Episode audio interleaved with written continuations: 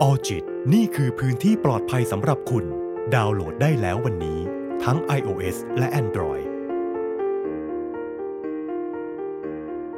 สวัสดีค่ะ ยินดีต้อนรับเข้าสู่ All จิต Podcast กับรายการ Learn and Share ที่เราจะมาพูดคุยและแชร์เกี่ยวกับ topic ที่น่าสนใจค่ะ วันนี้อยู่กับเตยและพี่อังคณาค่ะ ใน episode นี้เราจะพาคุณผู้ฟังมาพูดคุยถึงชีวิตวัยเกษียณกันค่ะ หลายๆ คนเนี่ยอาจจะไม่เคยจินตนาการภาพเอาไว้นะคะว่าชีวิตในวัยเกษียณของเราเนี่ยจะเป็นยังไงบ้าง บางคนอาจจะไม่ได้คิดถึงขั้นที่ว่าเกษียณแล้วจะใช้ชีวิตยังไง แค่ผ่านไปวันนี้ให้มันได้ก่อน เพราะว่าการดำเนินชีวิตสมัยเนี้ยมันช่างเหน็ดเหนื่อยแล้วก็ยากลำบากเหลือเกิน หรือกับบางคนนะคะ อาจจะเคยพูดเล่นๆขำๆกับเพื่อนเอาไว้ว่าเออเราคงจับมือกันไปอยู่บ้านพักคนชรานั่นแหละ หรือคิดเอาไว้ว่า กษียณแล้วก็คงได้ใช้ชีวิตแบบที่เราต้องการ ไม่ต้องรีบตื่นขึ้นมา อาบน้ำตั้งแต่เช้า มีเวลาได้นอนตื่นสายได้ใช้ชีวิต แล้วก็มีเวลาทำในสิ่งที่เราอยากจะทำไปเที่ยวรอบโลก ซึ่งมันอาจทำให้คนส่วนใหญ่วางแผนทางด้านการเงินไว้เพียงอย่างเดียว จนมองข้ามการเตรียมความพร้อมทางด้านจิตใจค่ะพอเมื่อเราได้พักผ่อนเต็มที่แล้ว ได้เที่ยวเต็มที่จนถึงจุดอิ่มตัวแล้ว เราไม่ได้รู้สึกว่าอยากเที่ยวหรือเที่ยวไม่ไหวแล้ว มันก็อาจจะทำให้เรารู้สึกเคว้งไปเลยก็ได้เนาะ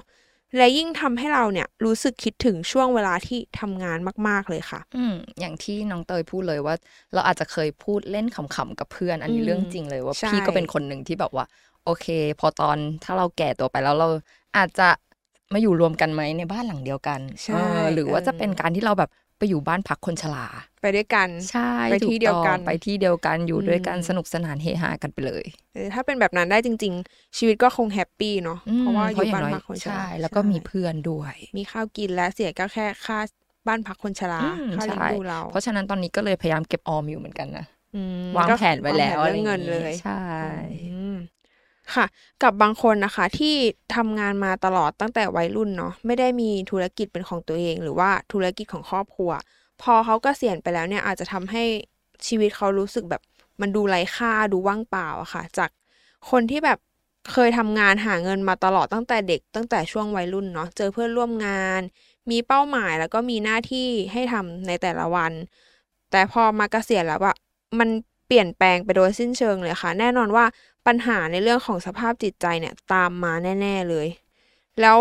นอกจากพี่ยังเตรียมแผนในการแบบว่า ใช้เงินในชีวิตวัยเกษียณแล้วเนี่ยพี่ยังคิดไหมคะว่าชีวิตวัยเกษียณเนี่ยจะเป็นยังไงบ้าง คิดว่าอยากไปเที่ยวเหมือนกันนะอืมถ้ามีเงินก็คืออยากไปเที่ยว เที่ยวต่างประเทศ เที่ยวต่างจังหวัด หรือว่าทำตัวเองให้สุขภาพร่างกายแข็งแรงอะ่ะ เพราะสิ่งที่คิดไว้เลยก็คือ ถ้าเกษียณแล้วจะต้องไม่เจ็บป่วย จะต้องไม่เป็นภาระของคนอื่น จะต้องดูแลตัวเองได้อะไรอย่างเงี้ยและอย่างที่เราพูดกันแบบว่าเออพอเกษียณแล้วอาจจะทำให้รู้สึกแบบชีวิตดูว่างเปล่าดูไร้ค่า อันเนี้ยพี่ว่ายังไม่ทันเกษียณเลยนะ ถ้าสมมติว่าเราเกิดว่างงานอะอืมก็เกิดความรู้สึกนี้ขึ้นได้เหมือนกันนะใช่อย่างช่วงโควิดที่แบบว่าหลายคนอาจจะแบบ ตกงานบ้างโดนเลิกจ้างบ้าง ได้อยู่แต่บ้าน บางทีอาจจะมีความรู้สึกแบบนี้ก่อนที่จะเกษียณด้วยซ้ำไป ใช่แล้วค่ะอืมเพราะว่าการว่างงานมันเกิดขึ้นได้ตลอดเวลาเลยเนาะแม้ว่าเราอะจะยังไม่ถึงวัยเกษียณก็ตามเนาะอืมอืม แล้วอย่างน้องเตยล่ะ เคยคิดไหมว่า การเกษียณอะหรือแบบว่าได้วางแผนในชีวิตตัวเองไหมว่าเกษียณแล้วจะเป็นยังไงบ้าง เอาจริง ๆอะก็คุยเล่นๆกับเพื่อนนะว่าแบบ เออ ไปหาอยู่บ้านพักคนชราละกัน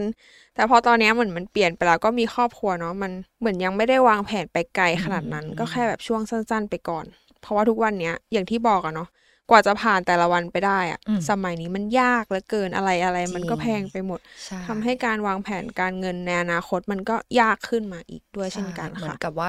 ตอนนี้เราอาจจะแค่อืมวางแผนแค่ช่วงประมาณสักหนึ่งสัปดาห์ก่อนละกันอืมหรือว่าแค่พรุ่งนี้หรือแค่เอาวันเนี้ยแหละเอาวันนี้ให้รอดก่อนใช่บางคนอะ ไม่ได้คิดถึงพรุ่งนี้เลยนะ แค่แบบเออวันเนี้ยอ่าวันนี้ให้มันใช่รอดก่อนละกัน วันนี้จะเอาตังค์จากไหนไปซื้อข้าวอืมก็ไม่รู้ เพราะว่าต้องเติมน้ำมัน อืม แล้วราคาตอนนี้ก็โอ้โห พุ่งปรีด พุ่งสุดตัวเลยค่ะ ถูกต้องค่ะ ค่ะพอพูดถึงวัยเกษียณแล้วเนาะเตยก็มี 7 อย่างเกี่ยวกับเปลี่ยนแปลงชีวิตหลังวัยเกษียณนะคะ โดยคุณสันติจันทวันนะคะ หัวหน้านักกิจกรรมบำบัดจากโรงพยาบาลมนารมมาฝากกันค่ะ ว่ามีอะไรบ้าง อย่างแรกที่จะเปลี่ยนแปลงไปเลยนะคะ ก็คือบทบาทและหน้าที่ทางสังคมค่ะ อันนี้เตยมองว่ามันเปลี่ยนแปลงไปอย่างเห็นได้ชัดเลยนะคะ จากการที่เรามีบทบาทกับองค์กรในที่ทำงาน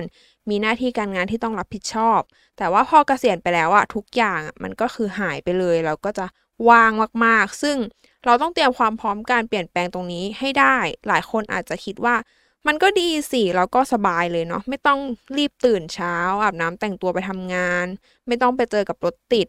แล้วซึ่งพอถึงเวลานั้นนะคะ มันไม่ได้รู้สึกดีเลยนะคะ เตยเองก็เคยนะช่วงที่ว่างงานตอนที่โควิดระบาดเนาะช่วงแรกๆ มันรู้สึกว่าแบบ เฮ้ยทำไมมันว่างจังเลยไม่รู้จะทำอะไรอืมไม่มีรายได้ไม่มีแพชชั่นคือเบื่อมาก วันหนึงก็แค่ตื่นมาอาบน้ำกินข้าวถ่ายโทรศัพท์ แล้วก็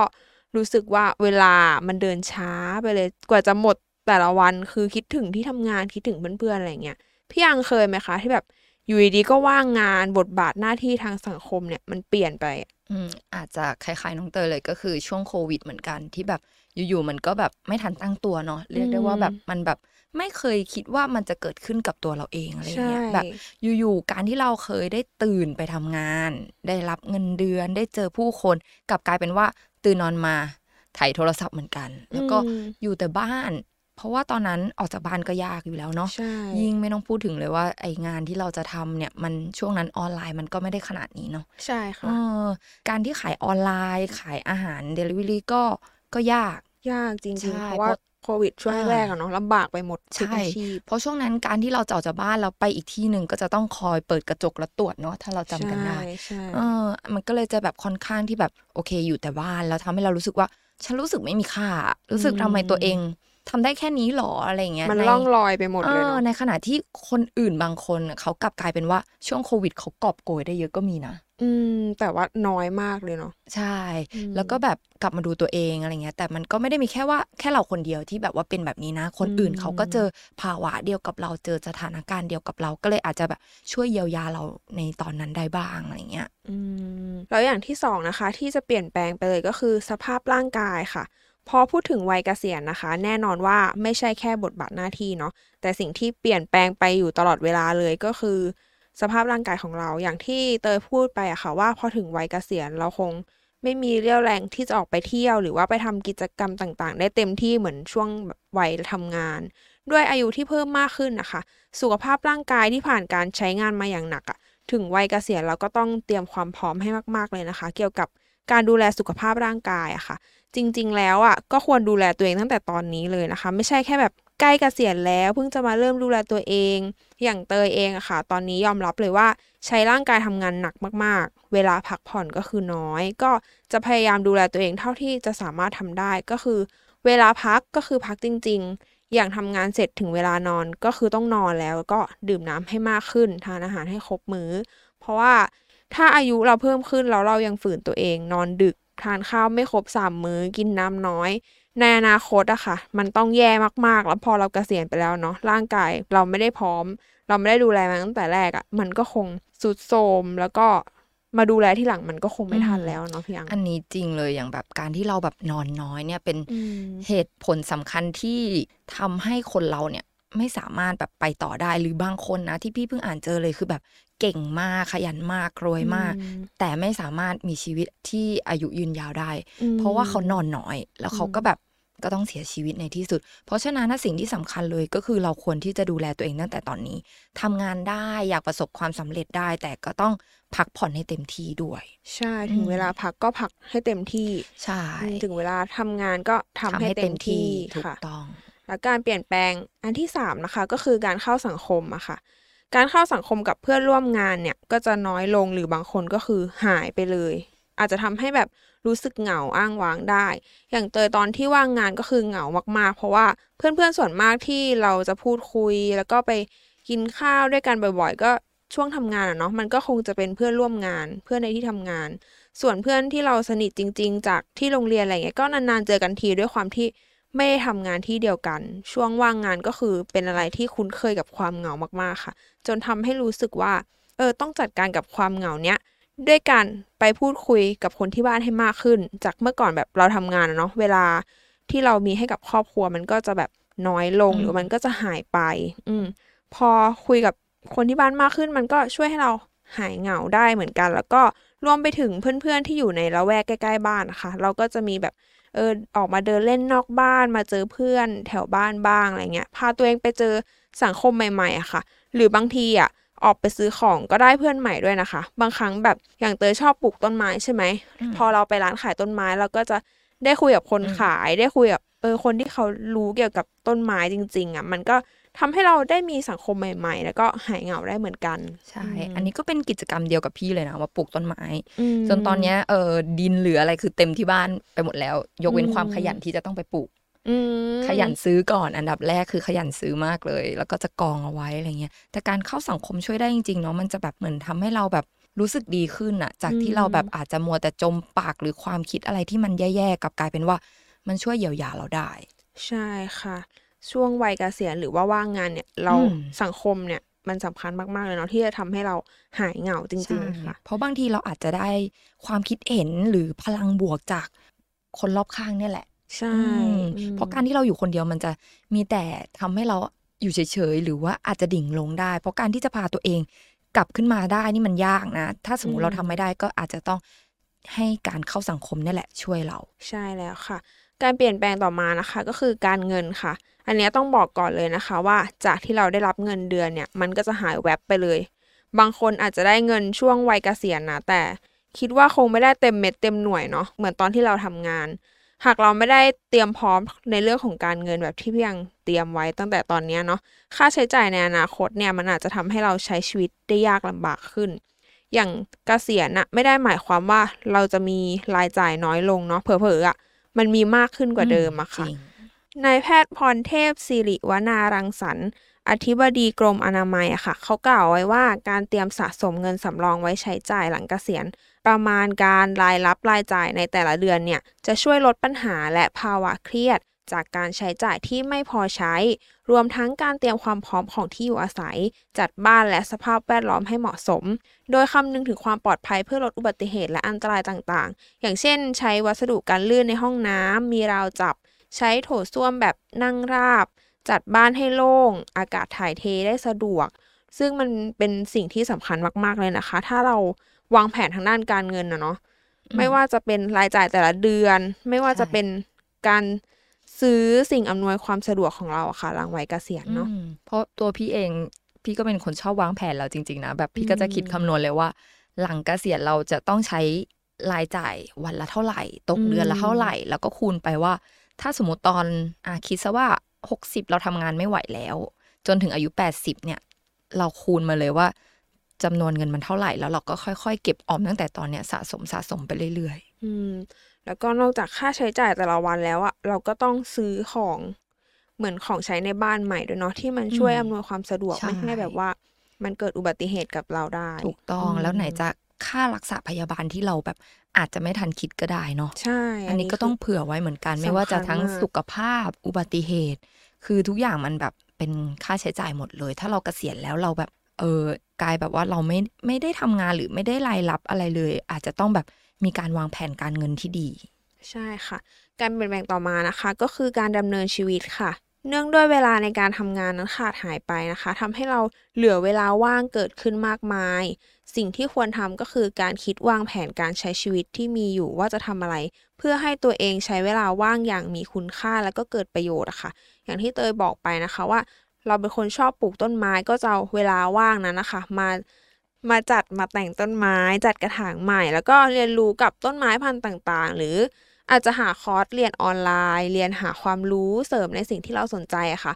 พอฟังมาถึงตรงนี้คุณผู้ฟังอาจจะต้องลองกลับมาสำรวจตัวเองดูนะคะว่า เราสนใจอะไรชื่นชอบอะไร ก็ค่อยๆ หาข้อมูลเพิ่มเติม เพื่อต่อยอดในสิ่งที่เราชอบ แล้วพอถึงวัยเกษียณสิ่งสิ่งนั้นก็จะช่วยลดเวลาที่ว่างเกินไปตรงนั้นได้เช่นกันค่ะ อืมอย่างบางคนอาจจะชอบทำอาหารไหม กลับกลายเป็นแบบว่า พอเราเกษียณปุ๊บ โอเคเราไม่ว่างแล้ว ก็ทำอาหารอยู่ที่บ้านขายเป็น Delivery หรือว่าให้ลูกๆออกส่งอันนี้พี่ว่าก็ช่วยได้เนาะอืมแล้วอย่างพี่ยังชอบแมวเนาะก็เปิดใช่ฟาร์มแมวไปเลยพี่ก็เคยได้คิดเหมือนกันมอันนี้ก็เคยอยู่ในแผนนะว่าแบบ ฉันอยากเปิดฟาร์มแมวอะไรเงี้ยรู้สึกว่าเราน่าจะทำได้ดีเพราะมันเป็นสิ่งที่เรารักอะอืมโรงแรมแมวอย่างนี้ได้ไหมคะอันนั้นก็ได้อะเนอะแต่อันนั้นมันก็จะแบบว่าทุนเยอะหน่อยอืมแล้วก็นิดนึงถึงขั้นแบบเออคลินิกแมวที่แบบอืมรับอาบน้ำตัดขนขายอาหารแมวอะไรพวกนี้ก็อยู่ในความคิดของพี่เหมือนกันนะว่าแบบอืมเออสิ่งเหล่านี้มันก็ทำได้ยาวๆเนาะใช่อืมไม่ว่าเราจะเกษียณไปแล้วเราก็สามารถทำได้ถูกเนาะต้องมันอืมแบบว่า อืม ง่าย ๆ เลยก็คืออย่างที่น้องเตยบอกว่า เราอาจจะมีการวางแผนก่อนนิดนึงว่าพอเกษียณไปแล้วเราจะทำอะไรดี ระหว่างนี้เราก็จะได้แบบว่าหาความรู้เพิ่มเติมไปเรื่อยๆ พอถึงเวลาเราก็จะได้แบบว่าตุ้มทีเดียวปังเลยใช่ค่ะ การเปลี่ยนแปลงต่อมานะคะ ก็คือครอบครัวค่ะ การเข้าสู่วัยเกษียณนั้นสิ่งที่ตามมาก็คือการเปลี่ยนบทบาทในครอบครัว จากที่เราอะเป็นคนแบบหารายได้เข้ามาในบ้าน หรือเป็นเสาหลักภายในบ้าน แล้วก็จะกลายเป็นผู้สูงวัยหรือคนว่างงานที่อยู่ในบ้านนะคะ บางคนอาจจะทำหน้าที่ดูแลบ้าน ดูแลลูก ดูแลหลาน โดยแต่ละคนนะคะ ก็จะมีหน้าที่แตกต่างกันไปเนาะ อย่างเตยตอนว่างงานก็ดูแลบ้านนะทำความสะอาดบ้าน แล้วก็ช่วยงานคนที่บ้านให้มากที่สุดอะค่ะเพื่อแบบเราจะได้มีประโยชน์ จะได้แบบ ไม่ทำให้ตัวเองรู้สึกไร้ค่าอ่ามอย่างน้อยก็แบบฉันก็มีประโยชน์ในบ้านหลังนี้นะใช่ถ้าไม่มีฉันบ้านสกปรกนะ แบบนี้ใช่ใช่ไหมไม่มีคนเก็บขยะนะ เออ ไม่มีคนแบบคอยเก็บนู่นเก็บนี่ล้างห้องน้ำอย่างบ้านพี่เองเนี่ย ก็มีคุณแม่เนาะคุณแม่ก็จะแบบอายุเยอะมากก็คือ ไม่ได้ออกไปทำงานแล้วก็คืออยู่แต่บ้านเกษีหยณน้าแล้วที่เนอะของชายหน้าที่ของแม่ก็เลย จะดูแลทุกอย่างในบ้านเลยอืมเพราะว่าตัวพี่เองก็คือต้องทำงานทุกวันเนาะ คือเราแทบจะไม่ต้องทำอะไรเลย อาหารอืมผ้าคือกลับกลายเป็นว่าเขาดูแลหมดแม้กระทั่งแมวเรา ที่แบบว่าบอกว่าตอนแรกอย่าเอามาเลี้ยงนะอืมกลับกลายเป็นว่าตอนนี้ดูแลดีกว่าเราอีกอืมเพราะฉะนั้นพอเข้าสู่วัยเกษียณจริง ๆ ก็มีหน้าที่ให้เราต้องทำนะอย่างเช่นงานบ้านอย่างที่น้องเตยบอกแหละอืมซึ่งจริง ๆ แล้ววัยเกษียณเราอยู่บ้านเนี่ยคือเป็นบุคคลที่สำคัญมาก ๆ เลยนะอ่าใช่ บ้านก็เป็นสิ่งที่สำคัญที่จะต้องดูแลนะใช่อย่าคิดว่าเราไร้ค่านะ กับการที่แบบฉันอยู่แต่บ้านแล้วฉันต้องคอยกวาดบ้านล้างจานอะไรเงี้ยจริง ๆสำคัญมาก เพราะว่าคนที่ออกไปทำงานอะพอกลับถึงบ้านเขาก็จะรู้สึกเหนื่อย แต่ถ้ามีคนคอยทำงานบ้านอยู่แล้วเขาก็กลับมาบ้านบ้านสะอาด ก็ทำให้คนที่ไปทำงานอะหายเหนื่อยได้นะ ใช่แล้วก็มันจะช่วย สร้างสัมพันธ์ที่ดีในครอบครัวเนาะอืมแบบว่าบางคนกลับไปบ้านแล้วบ้านรกเงี้ยอะก็ด่ากันแล้วอะไรเงี้ยอ่าใช่ก็บ่นแม่บ่นพ่อแล้วทำไมอืมอยู่บ้านไม่ได้ทำงานทำไมถึงไม่ทำความสะอาดบ้านเลยอืมปล่อยให้บ้านโทรมกับข้าวก็ไม่ทำต้องอืมออกไปซื้ออีกอะไรเงี้ยอืมอืมใช่ เพราะฉะนั้นมันก็เลยอาจจะไปนำสู่เรื่องของอารมณ์และความรู้สึกใช่ไหมน้องเตยใช่ค่ะทำให้รู้สึกไร้ค่าแล้วก็ไม่มีความสุขกันเลยอืมในความสัมพันธ์ในครอบครัวเนาะค่ะ การเปลี่ยนแปลงต่อมานะคะ ก็คืออารมณ์และความรู้สึกอย่างที่บอกค่ะ อารมณ์และความรู้สึกที่เกิดขึ้นน่ะมีความแตกต่างกัน หลายคนอาจจะมีความรู้สึกเหงา อ้างว้าง กลัวโดดเดี่ยว รู้สึกไม่มีคุณค่าในตัวเอง ยอมรับไม่ได้กับการเกษียณถึงขั้นบางคนก็อาจจะเป็นซึมเศร้าในวัยเกษียณได้เลย อืมหรือรู้สึกว่าใช้ชีวิตยากลำบาก ต้องอาศัยช่วงเวลาที่ต้องปรับตัวสิ่งที่ช่วยได้นะคะ ก็คือ อาศัยการช่วยเหลือของคนในครอบครัวนี่แหละ แบบที่เราพูดกันไปนะคะ พูดคุยประครับประคองแล้วก็ช่วยวางแผนให้ใช้ชีวิตหลังวัยเกษียณเนี่ยได้ดีขึ้นอืมได้ราบรื่นขึ้นอืมอืมก็อาจจะเป็นการลองจินตนาการภาพดูใช่ไหมว่าวันหนึ่งเนี่ยถ้าเราแบบเกิดว่างงานหรือเกษียณแล้วจริง ๆ เนี่ย เรามีความรู้สึกอย่างไร เราอาจจะอ้างว้างไหม เบื่อหรือเปล่า รู้สึกว่าตัวเองไร้ค่าไหม เราจะจัดการกับความรู้สึกแบบนั้นยังไงดี ซึ่งวันนี้เราก็มีแนวทางมาฝากคุณผู้ฟังกันอย่างแนวทาง อย่างแนวทางที่เราจะมาพูดถึงก็คือ แนวทางอยู่อย่างมีความสุขในวัยเกษียณจากอธิบดีกรมสุขภาพจิตค่ะค่ะเริ่มแรกก็คือเขาบอกว่าต้องสร้างคุณค่าให้กับตัวเองก่อนเลยทำในสิ่งดีๆ ให้กับตัวเองแล้วก็คนอื่น ไม่เอาตัวเราเนี่ยไปเปรียบเทียบกับคนอื่น ความสำเร็จเล็ก ๆ ในแต่ละวันเนี่ยก็เป็นความสุขและเป็นอะไรที่มันสามารถเบิกบานได้นะ เพราะบางคนเนี่ยอืมชอบคิดว่า จะต้องเป็นเอออะไรที่มันยิ่งใหญ่หรือเปล่า ถึงจะเรียกว่าเป็นใช่ความสำเร็จ จริง ๆ แล้วมันไม่ใช่เลยเรื่องเล็กๆเนี่ยแหละ ในแต่ละวันมันสามารถเป็นความสุขแล้วก็เป็นความสำเร็จได้เหมือนกัน ใช่แบบหนูถูบ้านสะอาดอะหนูก็ภูมิใจมากเลยนะอ่าว่าวิฉันถูบ้านอ่าเกลี้ยงจังเลยอัอะไรนอย่างนี้เงี้ก็ยได้นะมันคือแบบเป็นภูมิใจตัวอย่างนะที่ดีใช่ไหมใช่หรือแบบว่าเฮ้ยวันนี้ฉันได้ปลูกต้นไม้สำเร็จ หนึ่งกระถาง อันนี้ก็ได้นะ ได้ เพราะดว่าอกไม้ขึ้นอ่าอ่า ถูกต้องมันก็คือเป็นความสำเร็จที่มันเกิดขึ้นได้ไม่ต้องรอแบบว่าเฮ้ยฉันจะต้องแบบมีบ้านหลังใหญ่มีเงินเก็บร้อยล้านอืมอะไรแบบนี้ไม่ต้องนะคะใช่ข้อที่ 2 ก็คือสร้างสุขภาพกายและใจให้กับตัวเอง ทั้งการกิน การตรวจสุขภาพ การฝึกจิต ฝึกสมาธิทำจิตใจให้สดใส เมื่อไหร่ก็ตามค่ะที่เราเกิดความรู้สึกที่มันหดหูเหงาเศร้าไม่สดชื่น พอเราเริ่มรู้สึกตัวหรือว่า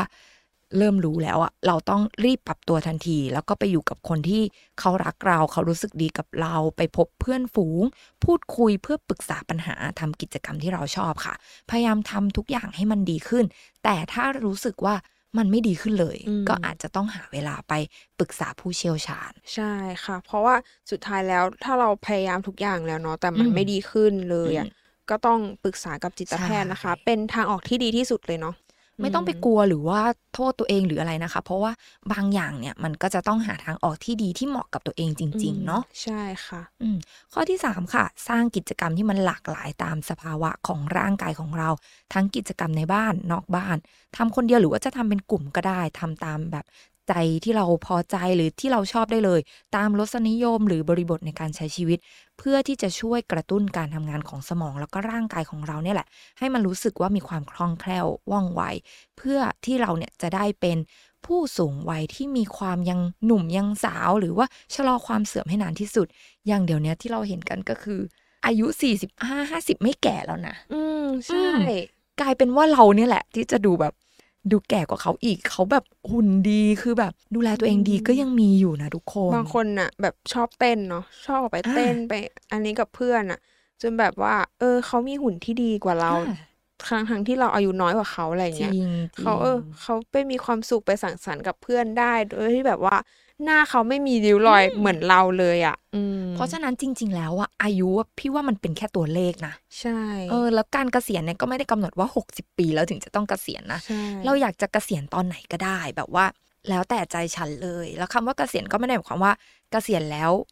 คือจะต้องแบบไร้ค่าเกษียณแล้วอาจจะไปใช้ชีวิตที่มันอีกเลเวลหนึ่งคือไปเที่ยวรอบโลกแล้วอืมเออแค่ไม่ต้องทำงานอะไรอย่างนี้หรือเปล่าคำว่าเกษียณสำหรับพี่นะ ใช่ค่ะ เตยเคยเจอกระทู้ในพันทิปอะค่ะ เขาถามว่าคนที่เกษียณแล้วเนี่ยมีเป้าหมายในชีวิตอะไร อืมอืม นักจิตวิทยาบอกว่าให้เราตั้งเป้าหมายในชีวิตเพื่อให้เราไม่รู้สึกไร้ค่า แต่เราก็ไม่รู้จะตั้งเป้าหมายอะไรดี เพราะเป้าหมายในการทำงานแต่ละวันก็ไม่มีแล้ว ซึ่งเตยมองว่าเออมันก็จริงนะ พอไม่ได้ทำงานหมดวัยทำงานแล้วเนาะแล้วก็ไม่มีอะไรทำไม่มีเรี่ยวแรงที่จะออกไปทำอะไรได้อย่างเต็มที่เหมือนวัยทำงาน อืม แล้วเราจะตั้งเป้าหมายอะไรกันดีให้กับชีวิตเราหลังวัยเกษียณ เตยก็เลยจะนำ5เป้าหมายในชีวิตหลังวัยเกษียณจากเว็บไซต์ younghappy.com นะคะ มาแนะนำให้กับคุณผู้ฟังได้ฟัง เพื่อจะได้นำมาปรับใช้ให้เข้ากับการดำเนินชีวิตของคุณผู้ฟังทุกคนค่ะ เป้าหมายแรกนะคะ อย่างที่เราคุยกันไปแล้วเนาะสุขภาพร่างกายที่แข็งแรง อืม คือเป้าหมายที่สำคัญมาก ๆ ไม่ว่าจะวัยเกษียณหรือวัยทำงานแบบเราเนาะ อืมจริงเลยเพราะว่าการที่เรามีสุขภาพร่างกายที่แข็งแรงเนี่ยมันก็จะเริ่มไปเป็นสเต็ปสองสามได้ ใช่ใช่ไหมเพราะถ้าสมมติเราไม่แข็งแรงเนี่ย การที่เราจะไปทำอย่างอื่นอะพี่ว่ามันยากแล้วนะ ใช่ไม่ว่าจะเป็นการช่วยเหลือพึ่งพาตัวเองเนาะอืมอืมมันก็ยากใช่ถูกต้อง เพราะฉะนั้น เราจะต้องเริ่มดูแลสุขภาพร่างกายของตัวเองให้แข็งแรงตั้งแต่วันนี้เลย ใช่ค่ะ เป้าหมายที่สองนะคะ ก็คือการทำประโยชน์เพื่อสังคมค่ะ หลายสิ่งหลายอย่างในโลกเนี้ยต้องใช้เวลาค่อยๆ เก็บสะสมเนาะอืมความรู้ความสามารถก็เช่นกันค่ะ อย่างเช่นในโลกของการทำงานเนี่ยยิ่งเราเป็นคนเก่งมีประสบการณ์มากเท่าไหร่เนี่ยก็จะสามารถสร้างประโยชน์ให้กับบริษัทได้มากขึ้น แล้วเราก็ได้ค่าตอบแทนที่สมน้ำสมเนื้อเนาะกับความรู้ความสามารถของเรา แม้ในปัจจุบันเราอาจจะไม่ได้ทำงานแล้วก็จริงแต่ความรู้ความสามารถนั้นน่ะก็จะไม่ได้หายไปไหนเนาะดังนั้นเราก็ควรที่จะนำคุณสมบัติเราเนี่ยที่มีอยู่ไปช่วยเหลือคนอื่น ไปถ่ายทอดให้กับคนอื่น หรือว่าจะเป็นการไปทำจิตอาสาทำงานในองค์กรที่ไม่ได้แสวงหาผลกำไรอะค่ะ โดย เราสามารถจะใช้ความรู้ความสามารถตรงนั้นเนี่ย ไปต่อยอดสร้างคุณค่าให้กับสังคมได้เช่นกันค่ะ อืม น่าสนใจเนาะแล้วเป้าหมายที่สามล่ะ เป้าหมายที่3ก็คือ ต่อจากเป้าหมายที่2เลยค่ะ ไม่หยุดที่จะเรียนรู้อืมเราไม่มีทางรู้เนาะว่าชีวิตเราอะจะอยู่ต่อไปได้อีกนานแค่ไหน เนื่องจากใช่ ค่าเฉลี่ยอายุของคนทั่วโลกมีแนวโน้มสูงขึ้นทุกปี จึงเป็นไปได้ว่าจะมีอายุยืนยาวมากขึ้นอืมแม้ว่าการปรับตัวให้เข้ากับโลกที่เปลี่ยนแปลงไปอยู่ตลอดเวลา อาจเป็นเรื่องที่ไม่ง่าย แต่เราเชื่อว่า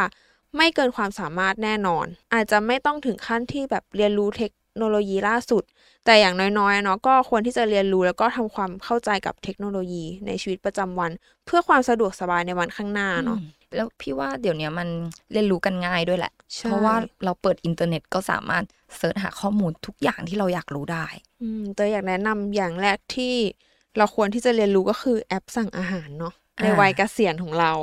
แอปสั่งอาหารนี้มันเป็นอะไรที่ที่ควรมีใช่ที่ไหมควรมีแล้วก็เราควรที่จะเรียนรู้มาก ๆ เพราะว่าวัยเกษียณบางคนเนาะแบบไม่ได้มีพละกำลังที่จะ ตลอนหาขี่มอเตอร์ไซค์ออกไปซื้อของกิน บางทีร้านอาหารก็อยู่ไกลอะไรเงี้ย แล้วก็คิดไม่ออกว่าจะกินอะไรดีเสิร์ชเข้าไปเลยค่ะ ในแอปหาสั่งอาหารนะคะ เราก็จะอะได้ตัวช่วยตัวเลือกดีๆ แล้วก็มีคนขี่รถมาส่งอาหารถึงหน้าบ้านเลยค่ะ พี่ว่าเทคโนโลยีเนี่ยเป็นอะไรที่สำคัญอืมที่ควรเรียนรู้จริง ๆ นะใช่อย่างที่บ้านพี่อะเขาก็เหมือนปิดกั้นอยู่นะ คือแบบอืมก็ไม่สามารถที่จะ สักเท่าไหร่นัก พี่ก็ว่ารู้สึกว่ามันอาจจะใช้ชีวิตลำบากนิดนึง ถ้าเกิดลูกหลานเนี่ยไม่ได้อยู่ที่บ้านอืมเออการที่พ่อแม่สามารถทำได้เอง พี่ว่ามันอาจจะสะดวกสบายต่อตัวเขาเองด้วยแหละ ใช่ค่ะอืมอืมเป้าหมายต่อไปนะคะ ก็คือการทำให้ตัวเองเนี่ยมีความสุข บ่อยครั้งที่เราเผลอใช้ชีวิตอย่างไร้จุดหมายเนาะอยู่บนโลกที่แสนวุ่นวายแล้วก็ยากลำบากแบบนี้เนาะรู้สึกตัวอีกทีก็คือ ชีวิตก็เต็มไปด้วยความทุกข์ซะแล้วอะค่ะอืมหากเป็นแบบนี้นะคะ สิ่งที่ควรทำก็คือรีบดึงสติตัวเองกลับมาค่ะ ลองใคร่ควรว่าสิ่งไหนที่ทำให้เราเนี่ยมีความสุขได้บ้าง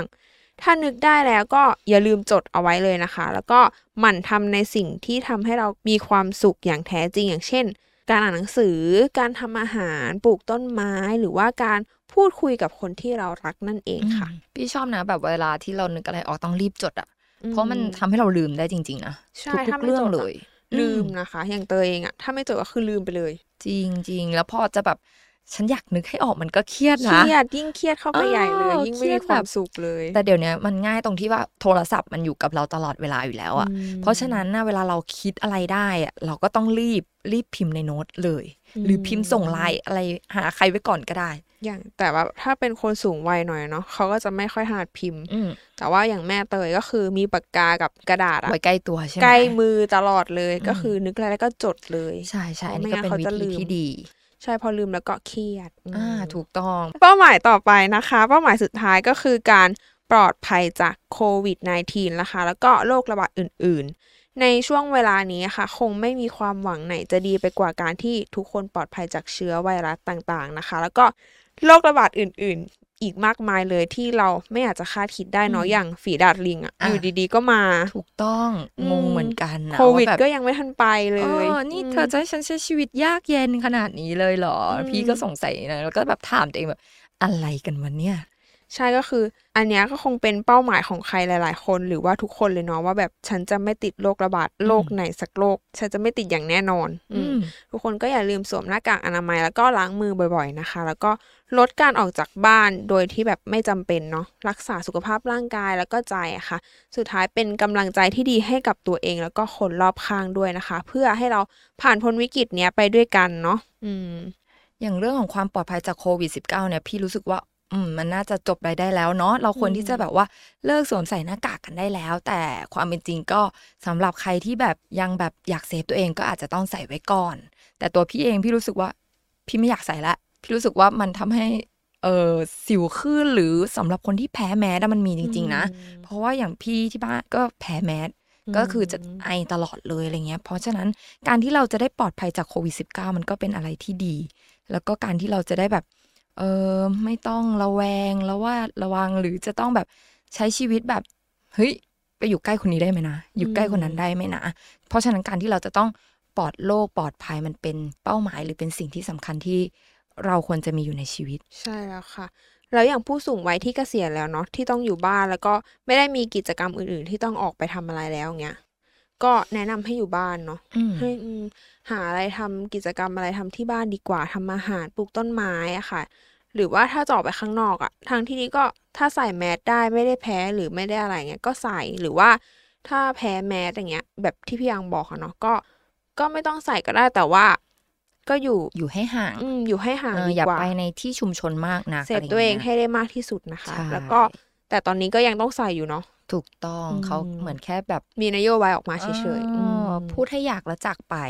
อ่าแล้วก็ต้องมาลุ้นกันอีกทีนะคะ สุดท้ายนี้นะคะ วัยเกษียณเนี่ยไม่ใช่แค่ผู้สูงวัยเสมอไปเนาะบางคนก็เกษียณก่อนกำหนดแบบที่ยังบอกไปตอนแรกเนาะหรือที่เรียกว่า early retire นะคะ หรือ early retirement นั่นเองค่ะ ซึ่งการเกษียณก่อนกำหนดเนี่ย จะมี 2 แบบก็คือเกษียณก่อนกำหนดโดยบริษัทนะคะ บางบริษัทเนี่ยเขามีโครงการให้พนักงานสมัครใจ เพื่อเกษียณอายุก่อนกำหนดค่ะ ซึ่งในกรณีนี้นะคะ บริษัทจะมีเงินก้อนชดเชยให้ และแบบที่ 2 นะคะเกษียณก่อนกำหนดด้วยการตัดสินใจของเราเอง เป็นการลาออกจากบริษัทก่อนถึงอายุเกษียณนั่นเองค่ะ ไม่ว่าคุณผู้ฟังจะครบวัยเกษียณแล้ว หรือเกษียณก่อนกำหนดก็ตามนะคะ เราก็คงต้องเจอกับการเปลี่ยนแปลงด้านต่างๆ ที่เราบอกมาเจ็ดอืมอย่างนั้นเนาะมากค่ะมายในชีวิตเลย แล้วก็ต้องเผชิญกับอารมณ์และความรู้สึกต่างๆ มากมาย อย่างเช่น ความรู้สึก